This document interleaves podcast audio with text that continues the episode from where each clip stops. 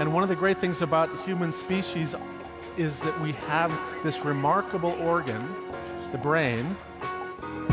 La tête dans le cerveau. Biologie, cervelle, synapses, neurosciences, physique.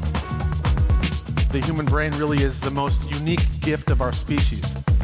Avec Christophe Rodeau.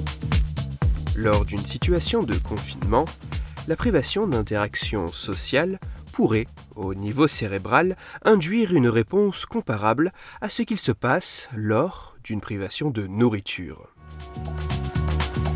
La tête dans le cerveau.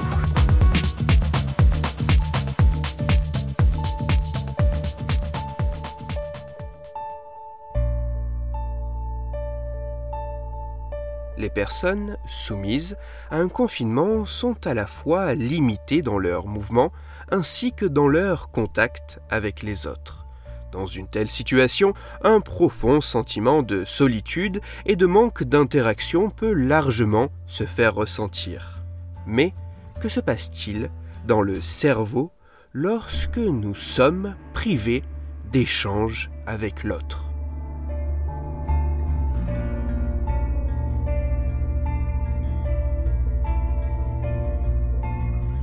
Afin d'essayer d'un peu mieux comprendre ce qu'il se passe au niveau cérébral suite à une privation d'interaction avec d'autres personnes, des chercheurs états-uniens du MIT ont récemment réalisé une étude très intéressante. Pour leurs travaux, les scientifiques ont soumis une quarantaine de volontaires à une privation de nourriture ou de contact social afin de comparer ce qu'il se passe dans le cerveau lors de ces deux types de situations. Dans les grandes lignes, l'expérience des chercheurs se passait en deux temps. La première phase était un temps de jeûne. Qu'il soit alimentaire ou social, pendant 10 heures, les participants étaient dans le premier cas privés de toute nourriture ou boisson autre que de l'eau, et dans le second cas, les volontaires devaient rester cloîtrés seuls dans une pièce en n'ayant aucun contact social, qu'il soit physique ou virtuel. Durant ces 10 heures, les participants en privation alimentaire étaient soumis toutes les deux heures à une batterie de questionnaires en ligne afin d'évaluer leur envie de nourriture, leur faim, leur inconfort, leur bonheur et leur aversion envers cette situation de jeûne alimentaire. De la même façon, les participants en privation sociale étaient eux aussi soumis toutes les deux heures à des questionnaires en ligne évaluant leur envie de contact social, leur sentiment de solitude, leur inconfort, leur bonheur et leur aversion envers cette situation de jeûne social. Directement, à la suite de ce jeûne forcé, alimentaire ou social, les volontaires devaient passer une IRM fonctionnelle. Lors de cet examen, pour être synthétique, la tâche des participants était simple regarder des images. Ces images pouvaient notamment être des photographies de nourriture ou des photographies d'interaction sociale entre des individus. Cette seconde phase avait pour but de mesurer indirectement les variations d'activité cérébrale des participants afin de pouvoir comparer une situation de manque alimentaire, a priori plus physiologique, face à une situation de manque social. Les résultats de cette étude sont assez fascinants.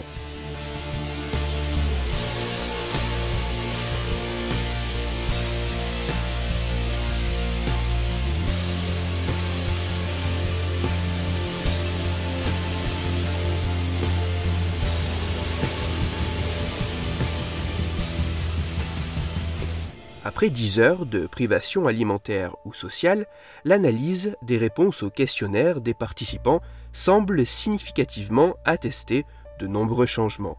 Suite à une restriction alimentaire, en moyenne, les participants rapportent subjectivement une augmentation de leur envie de nourriture, de leur faim, de leur sensation d'inconfort, de leur aversion envers cette situation de jeûne et une diminution de leur état de bonheur. De manière comparable, après une restriction sociale due à un confinement, en moyenne, les participants témoignent d'une augmentation de leur envie de contact social, de leur sentiment de solitude, de leur sensation d'inconfort, de leur aversion envers cette situation de gêne sociale et une diminution de leur état de bonheur. Jusqu'ici, rien de très surprenant.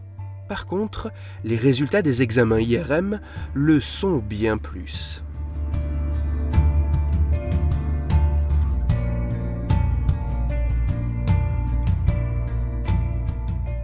L'analyse des mesures d'IRM fonctionnelles révèle notamment que suite à une privation de nourriture, lorsque des images d'aliments sont projetées aux participants de l'expérience, deux zones cérébrales profondes voient leur activité être significativement augmentée. Ces zones sont la substance noire et l'aire tegmentale ventrale. Ces régions cérébrales ont précédemment été identifiées par de nombreuses études scientifiques comme jouant un rôle important dans la motivation. Ce sont notamment ces régions qui participent à nous faire adopter certains comportements liés à notre survie, tels que nous alimenter. Il semble donc assez normal qu'à la suite d'une privation de nourriture, lorsque des individus sont face à des stimulations alimentaires, ces régions soient plus actives. Par contre, il est plus étonnant de s'apercevoir que suite à une situation de confinement, lorsque des photographies de scènes sociales sont projetées aux participants, ces deux mêmes régions cérébrales voient également leur activité être significativement augmentée. Autrement dit, les résultats de cette étude montrent que face à un jeûne alimentaire ou social, des régions cérébrales identiques impliquées dans les processus de motivation poussant à combler ce manque semblent s'activer. Les interactions sociales pourraient être des besoins humains aussi fondamentaux que la consommation de nourriture.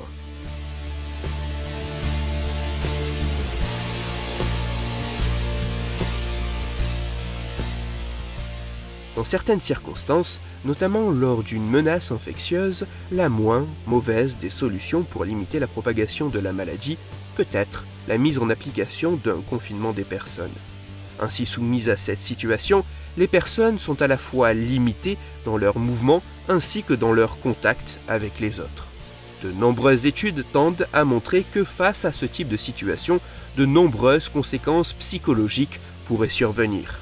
Ceci pourrait en partie s'expliquer par le fait que le confinement, via la privation d'interactions sociales, semble créer en nous un manque qui au niveau cérébral pourrait être comparable à celui d'une privation de nourriture. Les personnes forcées à être confinées pourraient avoir besoin d'interactions sociales de la même manière qu'une personne affamée a besoin de nourriture. En un sens, pour le cerveau, être privé de nourriture pourrait être aussi important que d'être privé de contacts sociaux.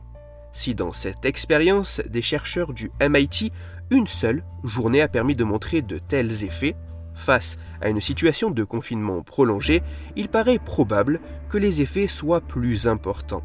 Or, si une telle situation de manque venait à se prolonger, cela pourrait être la motivation qui finirait par décliner, entraînant avec elle une aggravation des risques de sombrer dans la dépression. Il apparaît donc ainsi comme primordial lors d'un confinement de conserver, au travers d'autres moyens que des contacts physiques, le lien avec l'autre. Car être confiné ne veut pas obligatoirement dire être seul. Car être confiné ne doit pas obligatoirement dire être seul. Toutes les références de ma chronique se trouveront sur mon site Cerveau en argot. L'étude d'aujourd'hui est bien plus complexe que ce que j'ai exposé. Si vous en avez la possibilité, n'hésitez pas à prendre le temps de vous y plonger vous y découvrirez notamment que bien que le jeûne alimentaire et social semble activer les deux mêmes régions cérébrales, ces deux types de privation activent également d'autres régions qui leur sont propres. Pour approfondir la chronique d'aujourd'hui, je vous renvoie vers un article disponible gratuitement sur Internet. Cet article a pour titre À quoi ressemble le cerveau d'un confiné? Il est écrit par Sébastien Boller et il est à lire sur le site cerveau et psycho.fr. Toutefois, bien que pouvant être intéressant dans ses conclusions, je vais préciser trois points sur l'étude dont je parle et sur lesquels l'article vers lequel je vous renvoie n'insiste pas assez ou pas du tout. Tout d'abord, bien que semblant à propos avec l'actualité, cette étude n'a pas du tout été faite dans le cadre de la pandémie du Covid-19. En effet, ce type de travaux demande beaucoup de temps de préparation, d'expérience et d'analyse des résultats, un temps si long qu'il semble inconciliable avec le court laps de temps depuis le début de la pandémie. Ensuite, il est important de prendre du recul sur les résultats observés dans cette étude face à ce qu'il se passe dans une situation de confinement prolongé réel. En effet, les volontaires n'ont été confinés que 10 heures, mais dans des conditions d'isolement social total, ce qui n'est pas tout à fait le cas des populations mises en quarantaine qui le sont sur un laps de temps plus long, mais moins coupées du reste du monde. Enfin, les résultats de cette expérience sont à prendre avec précaution, car c'est la première fois que de tels résultats sont obtenus. Il faudra donc attendre que d'autres chercheurs, dans d'autres laboratoires, soient à même d'appuyer ou non de telles conclusions, d'autant plus que cette étude est pour l'instant seulement en prépublication. En temps normal, avant que des résultats soient rendus publics via une publication, ils doivent passer par l'expertise critique de la vérification et de l'évaluation réalisée par d'autres chercheurs. Or, ces travaux n'ont pas encore passé cette étape. Une fois ces précautions apportées, cette étude présente tout de même un grand intérêt car elle semble offrir des observations qu'il pourrait être utile de prolonger afin de limiter les effets néfastes d'un confinement qui semble nécessaire. Dans cette chronique, il a été question de confinement et de ses effets sur nous. C'est pour cela que je vous renvoie à l'épisode numéro 140 de La tête dans le cerveau, dans lequel vous découvrirez ou redécouvrirez plus en détail quels sont les conséquences psychologiques d'une situation de confinement et comment essayer de les atténuer. Pour rester en contact social, même si ce n'est que virtuel, afin de discuter science et cerveau, vous pouvez me retrouver sur Twitter, Christophe, du bas Rodo, R-O-D-O, sur la page Facebook de la tête dans le cerveau et sur mon blog Cerveau en argot. Si vous avez des questions ou des sujets dont vous voudriez que je parle, ou simplement des retours à me partager, n'hésitez pas à me le faire savoir directement sur mon compte Twitter, sur la page Facebook ou par mail à l'adresse la tête dans le cerveau gmail.com. Toutes mes chroniques, y compris celles-ci, sont disponibles en réécoute sur mon podcast La tête dans le cerveau, à retrouver sur SoundCloud, Deezer, Spotify, Google Podcast, iTunes, Apple Podcast et toutes les autres plateformes de podcast. Christophe Rodeau. La tête dans le cerveau.